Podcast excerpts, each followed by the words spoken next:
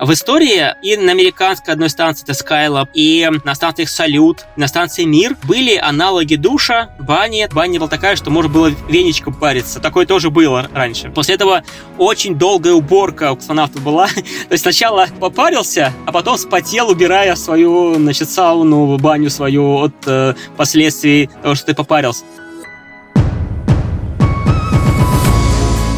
Привет, меня зовут Дарья Костючкова, и это подкаст лайфхакера «Пульверизатор науки». Здесь мы вместе с серьезными учеными разрушаем мифы, связанные с наукой, и подтверждаем факты, в которые сложно поверить. В этом выпуске разбираем заблуждения об МКС, и делаем это вместе с Александром Хохловым. Александр – популяризатор космонавтики, руководитель проекта образовательных малых космических аппаратов компании «Геоскан». Вообще наш гость более 20 лет работает в космической отрасли – и даже участвовал в нескольких отборах в отряд космонавтов. Александра расскажет, как питаются, моются и спят космонавты, а также, что случится с МКС в будущем. Космонавты едят пищу из тюбиков – на маркетплейсах можно без труда найти еду под брендом Роскосмоса. Картофельное пюре с курочкой, борщ и даже торт. И все это тюбиках. Но неужели люди, которые проводят на станции от нескольких месяцев до года, могут есть это на завтрак, обед и ужин? Это миф. А, вот эта вот э, еда, которую продают в тюбиках, ее можно назвать такой туристической едой э, для людей, которые темой увлекаются – ничего в ней не понимают, и вот они видят э, там в автомате космическая еда, э, как часто там позиционируют, говорят, что вот она прям настоящая еда, которая едят в космосе, а, но это не так. Еда в тубах или в тюбиках, она была на орбите. Это было на ранних этапах освоения э, околоземного пространства, когда летали на кораблях в автономные полеты, то есть люди находились в очень ограниченном пространстве, там трудно было сделать какие-то условия для приема пищи, пищи, и было проще всего дать им а, вот эти вот тубы, тюбики для того, чтобы они перекусили свой короткий полет. А сейчас ситуация изменилась. Основной формат пищи, который используется на станции, это а, сублимированная пища в пакетах. Это еда, обычно супы или, например, творог, откуда убирают воду, то есть она сухая, сублимированная. Такая технология, она примерно как э, у туристов используется. Поэтому часто говорю, что хотите попробовать космической пищи, купите туристические наборы сублимированной пищи, это очень похоже. И э, э, консервированная еда в банках, тоже как у туристов. Завтрак туриста, там какая-нибудь каша с мясом, рыба, э, какой-нибудь э, вот такая смесь э, там с овощами. Именно обычные стандартные консервные банки а, просто а, для космоса стараются делать э, их потоньше, для удобства открывания, чтобы открыть было удобно там на орбите. Почему две эти основных формы? Просто на станции есть цикл регенерации воды, то есть можно в сублимированный продукт добавить воды и его употреблять. То есть, соответственно, нужно меньше массы доставлять на орбиту. Но э, консервированная пища, все-таки там уже вода в составе, просто консервные банки, их удобно греть есть подогреватель, банк туда вставляется, нагревается немножко, чтобы была комфортная температура для еды и а, чтобы не обжечься. То есть человек просто вынимает подогретую банку, открывашка ее открывает, пища не разлетается, потому что ее вот, это вот э, состояние, это, это, которое консервной банке, оно как прилипшее там. И он спокойно ложкой или вилкой берет и ест. А очень важно для э, космических полетов, чтобы при приемах пищи какие-то крошки не вылетали в атмосферу, не попали вам или вашему коллеге в глаза, в легкие. Поэтому стараются так, чтобы было э, минимальное количество каких-то крошек. Поэтому вот э, форма пищи тоже так используется. Но, конечно, тубы тоже есть, там какие-нибудь джемы, в тубах могут быть какой-нибудь э, прям совершенно стандартная пачка какого-нибудь кетчупа, вот прям как на земле. То есть на- надо тоже э, понимать, что э, есть продукты питания специально подготовленные для космического полета, то есть они дорого стоят, их специально производят, э, специально фасуют, а также туда летает совершенно обычная еда, которую вы можете купить в магазине. То есть э, какой-нибудь э, э, джем фруктовый, Э, который на полке в магазине, о такой же, такой же упаковке его купили, просто отправили на орбиту, просто, э, возможно, там проведя какую-то сертификацию, проверку, вот, но э, обычная еда тоже есть. И родственники иногда там банку любимого варенья могут отправить на орбиту, вот как она есть на Земле, вот ровно такую же банку любимого варенья там на корабле «Прогресс» отправить своему мужу, брату там, или сыну на орбиту. Такое тоже бывает. Общий рацион и российских космонавтов, и американских астронавтов на МКС стандартный. Правда, перед полетом экипаж тестирует эту базовую еду и говорит, что понравилось больше, а что не зашло совсем.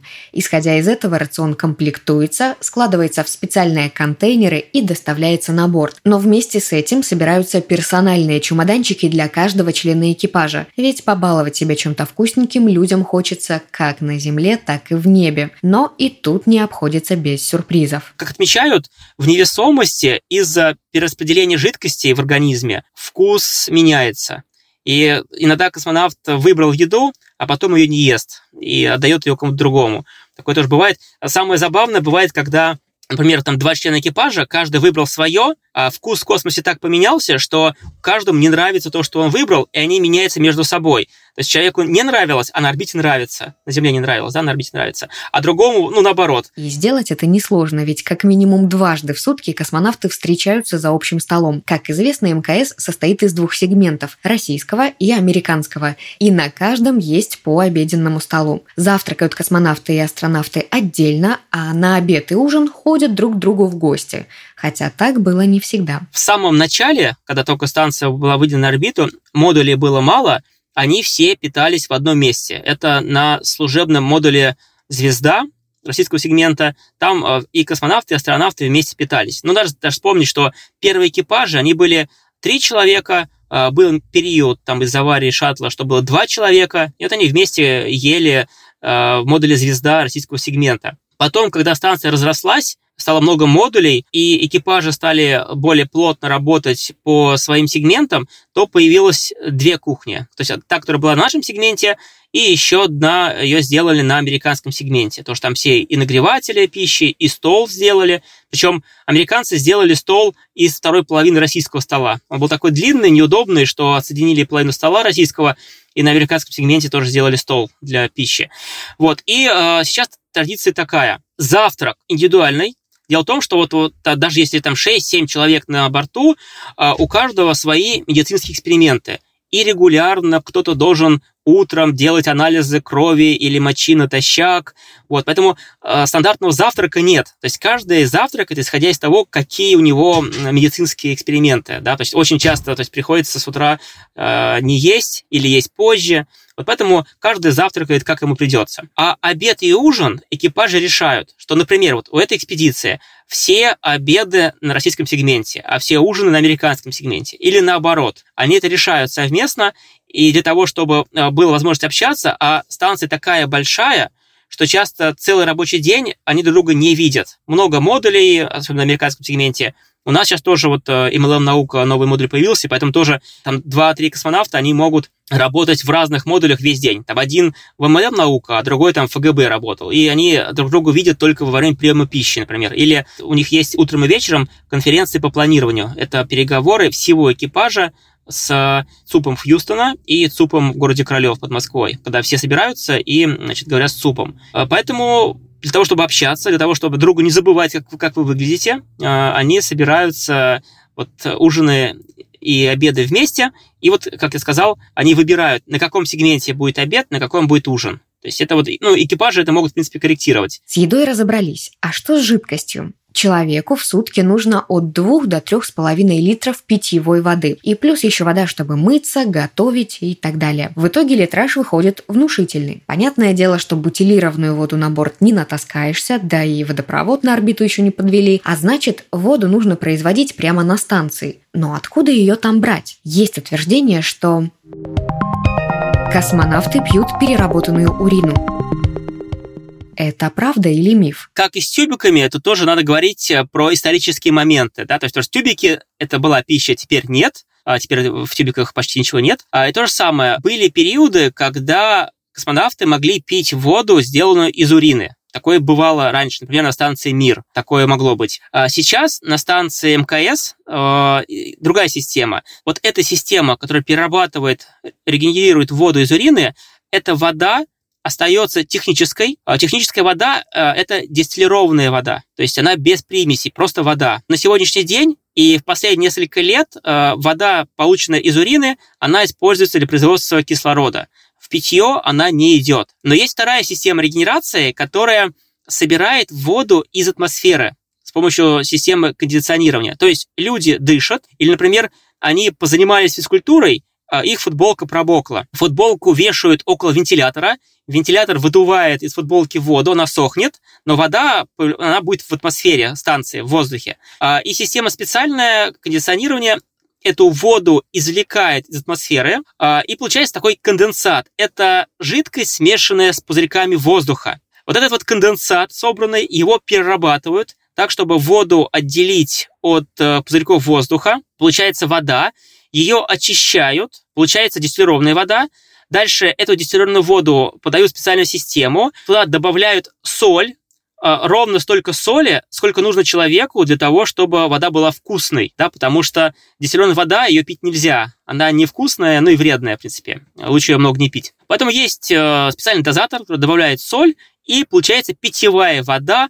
Эта питьевая вода подается на специальный кран, а подается в холодном виде или в подогретом, там, около 80 градусов. И вот как раз космонавты берут э, пакет с кофе растворимым, пакет с чаем, э, пакет сублимированного супа, или творога к этому кранику подключают, э, нажимают, и э, пакет наполняется, они его трясут, и, соответственно, у них получается горячий суп или там, э, значит, творог, сладкий десерт, вот, который они потом едят. Или чай, чай в пакете, они его тоже потом пьют. То есть получается, что вот то, что они едят и пьют, это вода, это то, что день назад они выдышали, спотели, это все переработалось. Вот такую воду они пьют. Но, соответственно, еще у них есть вода в баках, есть баки системы родник. Если воды, которая была из системы регенерации из конденсата, не хватает, они могут взять воду из э, баков родника. Такое тоже может быть. Вот так. Переработанную урину никто не пьет. Ее очищают и используют для дыхания, а еще для поддержания гигиены тела. Наполнить ванну или стать под душ на МКС, конечно же, невозможно. Но мыться все-таки как-то надо. Но как? Мы когда говорим про космонавтику, мы должны всегда вспоминать, что было в истории. В истории и на американской одной станции, это Skylab, и на станциях Салют, на станции Мир а, были аналоги душа, бани, то есть вот что-то такое вот э, какие-то сложные устройства придумывали. Там единственная была проблема, что они очень были сложны в эксплуатации и требовали очень много электроэнергии, а потом еще уборки. После того, как э, на станции Мир там была у них баня, причем баня была такая, что можно было веничком париться. Такое тоже было раньше. Э, после этого очень долгая уборка у космонавтов была. То есть сначала, значит, попарился, а потом спотел, убирая свою, значит, сауну, баню свою от э, последствий того, что ты попарился. То есть, ну да, это было трудно.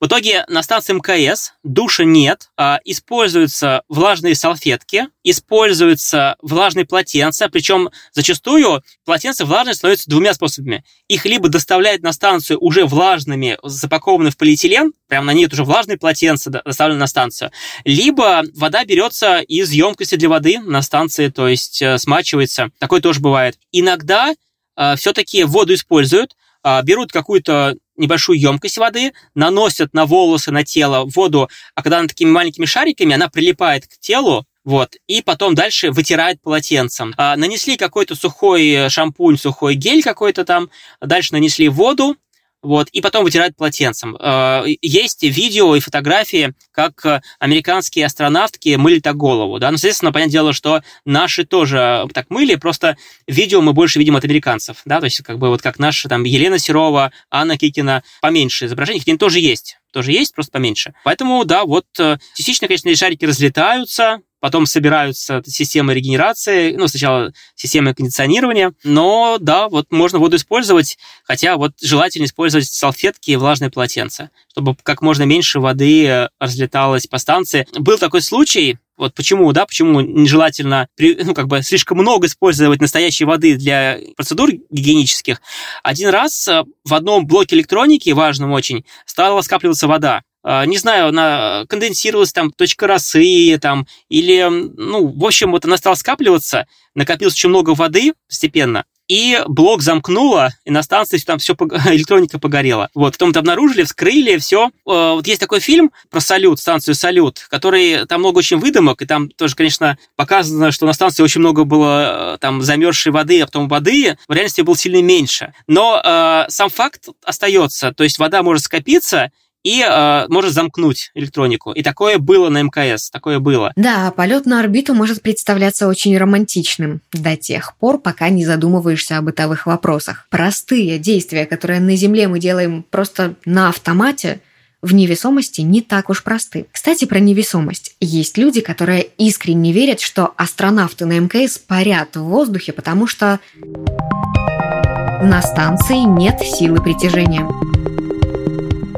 Гравитация якобы работает только на поверхности планет, но не в космосе. И это, конечно же, неправда. На МКС сила притяжения есть, а миф основывается на путанице в терминах. Их три – невесомость, гравитация и микрогравитация. Станция, МКС, любые спутники околоземные, они все остаются в, под действием силы тяжести Земли, они остаются в поле гравитации Земли. Если бы так не было, они бы улетели. Да, вот мы просто представим, да, что Земля исчезла, то гравитация становится нулю, и все эти спутники Земли, станция, стали бы спутниками Солнца, да, потому что они попали бы уже в поле действия гравитации Солнца без Земли, да, а так получается, что, конечно, учитывая, что, например, приливы на Земле, есть приливы от Луны и есть приливы от Солнца. Потому что, конечно же, вот мы находимся постоянно вот э, в притяжении не только Земли, но еще Луны и Солнца. Вот э, два таких э, тяжелых объектов, которые Луна близко, а Солнце далеко, но очень тяжелый объект. Оно удерживает все планеты, поэтому мы все находимся в гравитации Солнца каждый из нас. И поэтому, конечно же, МКС и космонавты находятся в поле гравитации Земли, сила тяжести на них действует, но э, сила тяжести уравновешивается, потому что станция летит вокруг Земли с первой космической скоростью, она как бы постоянно находится в состоянии падения, и вот вся станция как бы падает на Землю, и космонавты вместе с ней падают на Землю, и возникает сила невесомости. Ну, как-то такой термин есть невесомость, состояние невесомости. Это уравновешивание инерции полета, и, соответственно, вот есть такой термин. Эта невесомость не чистая, поскольку остается взаимодействие Э, станции с людьми, да, то есть э, люди, которые находятся на станции, на них еще действует сама станция, вот с точки зрения сил гравитации, да, вот, ну и Солнце там действует. И американцы, ну, обычно используют термин полет в условиях микрогравитации. То есть вот они, ну, как бы не обнуляют, там не чистая невесомость, чистую невесомость очень трудно получить, вот, э, то есть состояние э, микрогравитации называют. Большинству космонавтов нравится это ощущение невесомости, тем более, что к полету допускаются только люди с сильным вестибулярным аппаратом, хотя тесты на Земле не гарантируют идеальное самочувствие на орбите. И все-таки человек высоко адаптивное создание и может привыкнуть даже спать в условиях полета. Подушки точно нет, потому что подушку там трудно организовать. А, и вот мы а, качество сна на Земле очень от подушки зависит, но в космосе подушки нет. Вот, и там непонятно, как ее использовать. Действительно, они спят в спальниках, у них есть каюты, да, то есть э, сейчас на станции получается 3 плюс 4, 7 кают. В каждой каюте спальник можно пристегнуть, э, и есть специальные притяги, на, по крайней мере, на нашем сегменте не точно есть, когда космонавт может ремнями подтянуть себя к стенке чтобы было ощущение опоры, как, как на кровати. А, их редко используют, но они есть. Довольно-таки быстро космонавты привыкают спать в невесомости, и поэтому просто у них э, спальник пристегнут, но не жестко, а просто чтобы не летал. Они в него залазят и спят в спальнике в своей каюте. Но когда прилетают экипажи посещения, то на станции может быть, вот был недавно рекорд, когда было 14 человек на станции 14 человек, и каюты бы не хватило. Причем зачастую иногда даже в свободном полете. Вот спальник залазят, в каком-то маленьком модуле, и там внутри модуля могут летать в этом спальнике. Иногда пристегиваются. То есть, э, ну, это тоже зависит от человека, как, как ему комфортно. Конечно же, ну, летать немножечко опасно, можно там уткнуться в какой-нибудь вентилятор, хотя они специально для этого защищены, да, чтобы человек ничего не повредил. То есть, то есть здесь все сделано так, чтобы максимально ни, ни на что не уткнуться. Но все равно можно врезаться. Вот вы там в спальнике поплыли и в, в ноутбук врезались глазом там. Ну, лучше этого не делать, поэтому лучше себя пристегнуть, конечно. Вот, а, а не летать. Там у них настолько отсутствует вверх-вниз, право-лево, они только условны, чтобы для работы. То есть там у них а, на нашем сегменте э, выкрашивают цвет. А, то есть цвет пола отличается от цвета стен, и потолок отличается от пола по цвету. У американцев особо не раскрашивают, но у них там делают надписи. И там настолько нет верха и низа, что они вот э, могут работать как на потолке, там еще как-то. И совершенно для них это будет, ну, ну, работу я около там, какой-то панели и работаю. То есть э, э, им нужно не столько просто потому, что получается, если эксперименты есть с фотографированием Земли, вот это единственный момент, когда им, в принципе, нужна где Земля. И Земля в иллюминаторе уверенно выглядит умопомрачительно. Наш голубой шар и МКС разделяет расстояние в 415-430 километров. Для сравнения, самолеты летают на высоте в 10-12 километров. И все же, связь с Землей стабильная. Говоря про связь, я имею в виду интернет. А то, что говорят, будто космонавтам сложно поддерживать связь с родными и центром управления полетами, не более чем миф. Задержек в передаче сообщений в несколько часов сейчас нет. Вот такие задержки будут, когда начнутся межпланетные полеты к дальним планетам, э, планетам-гигантам. Там вот уже большие задержки по связи, поскольку скорость света, она ограничена в вакууме, и как бы ускорить скорость света нельзя. Какая она есть, такая и есть. Задержки при полетах на Марс будут минуты, да, то есть там э, уже минуты. До получаса зависит от того, какое взаимное положение Марса и Земли, да, вот, соответственно, задержка будет идти от этого, э, от того, какое расстояние между ЦУПом на Земле, значит, и Марсом. На МКС э, сигнал доходит очень быстро, э, там используются два основных вида связи. Один – это прямой, это УКВ-связь, когда станция пролетает над передатчиком, и сигнал идет из Земли сразу на станцию. Это самый короткий путь, УКВ-связь, но обычно, когда мы ее слышим, она там с помехами. Вот. И сейчас УКВ-связь используется только как резервная связь на случай поломки основной связи. А основная связь на МКС идет через спутники-ретрансляторы. То есть космонавт говорит, с антенны станции сигнал идет на спутник-ретранслятор. Со спутника-ретранслятора он идет либо на, на другой спутник, либо на наземную станцию. Это зависит от того, где станция находится, МКС в этот момент. Попадает сигнал в Хьюстон в итоге.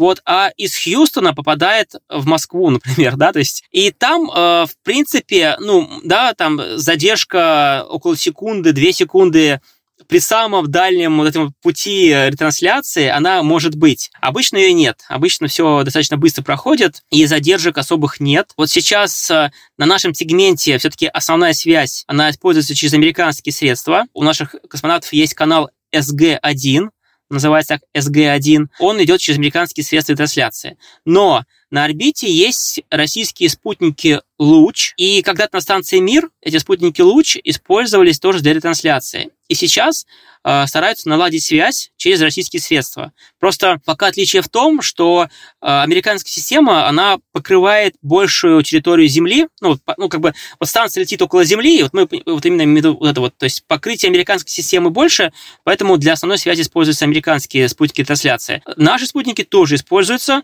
но пока их еще не столько, чтобы закрыть всю связь нашего, э, для нашего сегмента, чтобы через свою связь работать. Космонавтам доступна коммуникация по электронной почте, а еще через IP-телефонию. Как мы, например, можем со скайпа позвонить на любой телефон, так и космонавты на МКС могут набрать номер и поговорить с кем-то на Земле. И если вдруг вам позвонят со скрытого номера, не спешите сбрасывать. Быть может, вас вызывает космическая станция. Более того, на борту даже есть интернет. Немного не такой, как у нас с вами, но все же. Интернет в Хьюстоне стоит специальный компьютер, который подключен э, как бы к интернету, и э, станция подключена к этому компьютеру. То есть это не настоящий интернет, а интернет через специальный шлюз-компьютер. Вот. И на станции есть, соответственно, Wi-Fi. Wi-Fi есть и на российском сегменте. Э, у них есть сейчас у каждого планшет, планшет, на котором есть расписание работы на день, там есть э, файлы э, борт-документации. Конечно, они есть и в бумажном виде, в заламинированном виде бумажном. Э, ну, то есть основные инструкции заламинированы, а те, которые не основные, они могут быть просто как бумага распечатанные. Потому что, а вдруг планшет сломается? А вдруг на станции отрубится электричество, вот, и планшет нельзя будет зарядить. Поэтому есть бумажная документация, самая основная.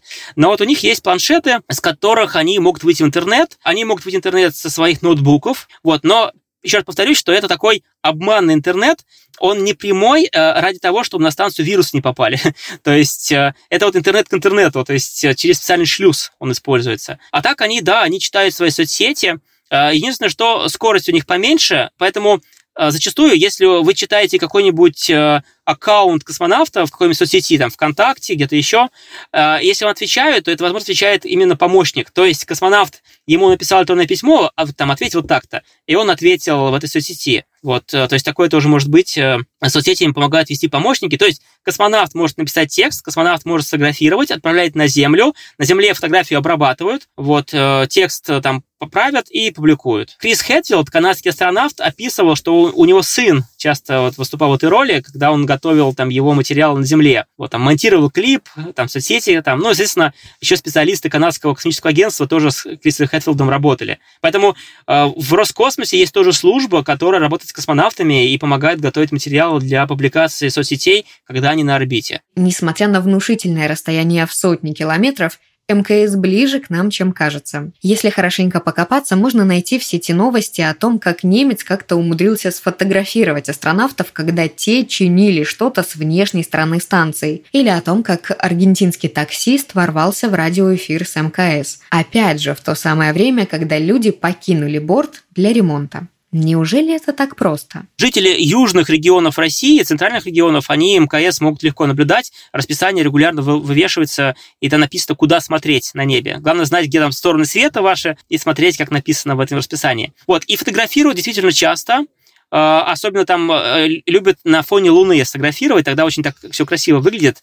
А с фильтрами и на фоне Солнца фотографируют, то есть когда МКС пролетает. По радио радиолюбители могут связаться с МКС. А, на МКС часть эм, частот, они открытые, и радиолюбители их могут получать, а, ну, ворваться трудно, нужно иметь очень мощный передатчик. И вот как раз у таксистов, которые а, могут далеко удаляться от базовой станции, у них мощные передатчики. Поэтому вот это ворваться на, на несколько секунд, пока станция пролетает над твоим передатчиком в машине, ну, это реально, да. Радиолюбители регулярно сами со своего передатчика связываются со станцией по расписанию, когда им выделяют время. На борту станции включают УКВ-передатчик тоже радиолюбительский и общаются с людьми на Земле. Это тоже бывает. Вернемся к фото. Понятное дело, рассмотреть мелкие детали из скафандра астронавтов невооруженным взглядом невозможно. Красивые кадры чаще всего сделаны при помощи телескопа. Да и снимки эти не случайны. Фотографы выслеживают МКС. Ну а совпадение с ремонтными работами – чистой воды везение. И раз уж мы обмолвились о том, что экипаж периодически что-то чинит на станции, скажем, что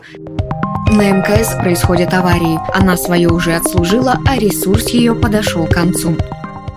И вот это уже не совсем миф, в нем есть доля правды. Надо помнить, что изначально станция МКС а, планировалась а, использовать всего там несколько лет. Ну, там, а, я уже начинаю даже уже путаться, самый первый срок, который у нее был. То есть она должна была там, ну, там, не знаю, лет 15, может, проработать. Вот. А она уже больше 20 лет работает. Вот. И э, регулярно срок работы ее продлевают оцениваю технические возможности, но то, что станция проработала уже за свой срок, это говорит о том, что, конечно же, какие-то системы не планировалось, чтобы они столько так долго работали, у них ресурс меньше. И, конечно же, происходят поломки, а, происходит, э, значит, э, выход из строя каких-то систем, приходится их ремонтировать, приходится с Земли доставлять новые системы. И вот сейчас, э, что ну, подтверждает, что станция работает за пределом существования, космонавты регулярно стали ремонтировать то, что должно было работать весь срок станции. И такая система система, у нее, например, нет возможности э, в перчатках космонавта снаружи станция легко открутить. И там приходится мучиться, что-то придумывать как-то. Потому что, ну, потому что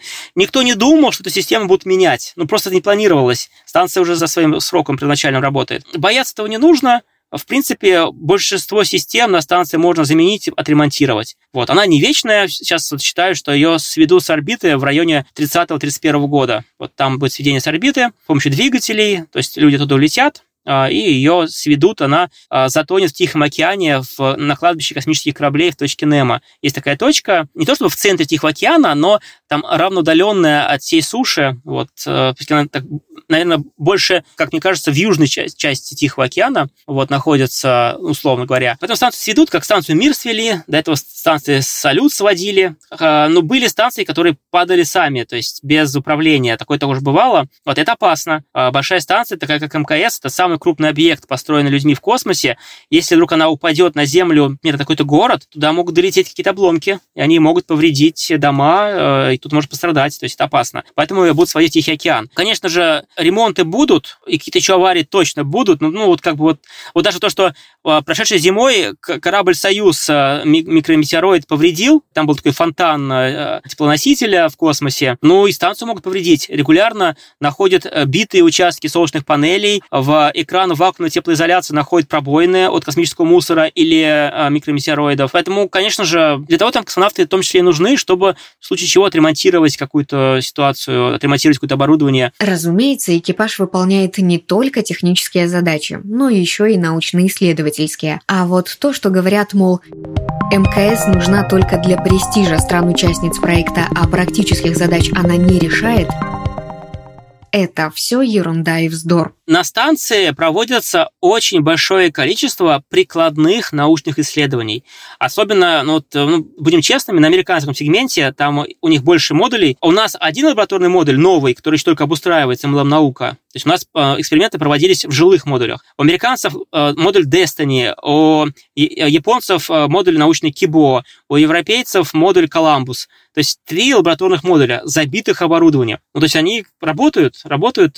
Многие эксперименты проводятся в научных стойках в автоматическом режиме. То есть космонавт выгружает из грузового корабля расходный материал эксперимента, загружает их, вставляет там их в научный модуль, научную стойку, включает видеозапись и прямую видеотрансляцию. То есть у них через средства связи, через трансляцию можно, ученые могут в прямом эфире наблюдать, что происходит. И все, эксперимент работает. Когда там закончился расходный материал, астронавт подлетел опять, вынул старое, вставил новое. Образцы, которые нужно вернуть, положил либо в холодильник, либо сразу в корабль, если они не нуждаются в низких температурах. Вот, поэтому очень большое количество прикладных экспериментов по медицине, по биологии, физика невесомости, то есть э, очень подробно изучать невесомость. Почему прикладное значение? Потом эти открытия, эти исследования используются для создания спутников, например, которые работают уже без людей. Изучение материалов, их, на них воздействие в условиях космического полета. То есть очень много экспериментов проводится. Сами астронавты и космонавты являются подопытными. Они на себе проводят эксперименты. А, очень много работ ведется по будущему освоению космоса. Вот вы, вы же не можете полететь на Марс, э, если вы не научились долго работать в космосе. И вот э, МКС – это ваша лаборатория, которая вас обучает тому, чтобы потом вы все это ну, обследованное оборудование, материалы вы использовали для полета на Марс. То есть, да, конечно, если мы говорим, что э, мы прекращаем полеты в космос, нам это неинтересно, то, конечно, эксперименты на МКС бессмысленные. Они нужны для того, чтобы летать в космос, чтобы работать дальше. Если мы говорим, что мы собираемся осваивать Луну, Марс и в дальнейшем Солнечную систему, то МКС нужна, и э, другие станции, которые будут работать после нее, Сейчас уже китайская станция работает, будет окололунная станция Gateway, а, и будут частные станции американские, и у России планируется российская орбитальная станция. Это все ради будущего освоения космоса. Когда МКС сведут с орбиты, международное сотрудничество в космосе не закончится. Оно продолжится на окололунной орбитальной станции Gateway. Туда, на новые модули, за новыми исследованиями полетят новые экипажи. Но это будет уже совсем другая история. Не верите мифам? Ищите правду. Вместе с подкастом лайфхакера «Пульверизатор науки». Мы есть на всех удобных подкаст-платформах. Яндекс Музыки, Apple и Google подкастах, Кастбоксе, Саундстриме, ВК Музыке, Звуки и других. Подписывайтесь, ставьте лайки и звездочки, комментируйте выпуски и рассказывайте о нас друзьям. Текстовую версию эпизода можно прочитать на нашем сайте. Ссылка будет в описании. Мифы и факты в этом выпуске для вас разбирали Дарья Костючкова и Александр Хохлов. Редакторы Кирилл Краснов и Татьяна Чудак, звукорежиссер Дмитрий Мусин. Этот выпуск мы сделали при участии YouTube-проекта Science Video Lab. На канале вы найдете видеолекции о науке и о заблуждениях с ней связанных. У меня пока все. Новая порция мифов и фактов уже на подходе. До скорых встреч в новых выпусках.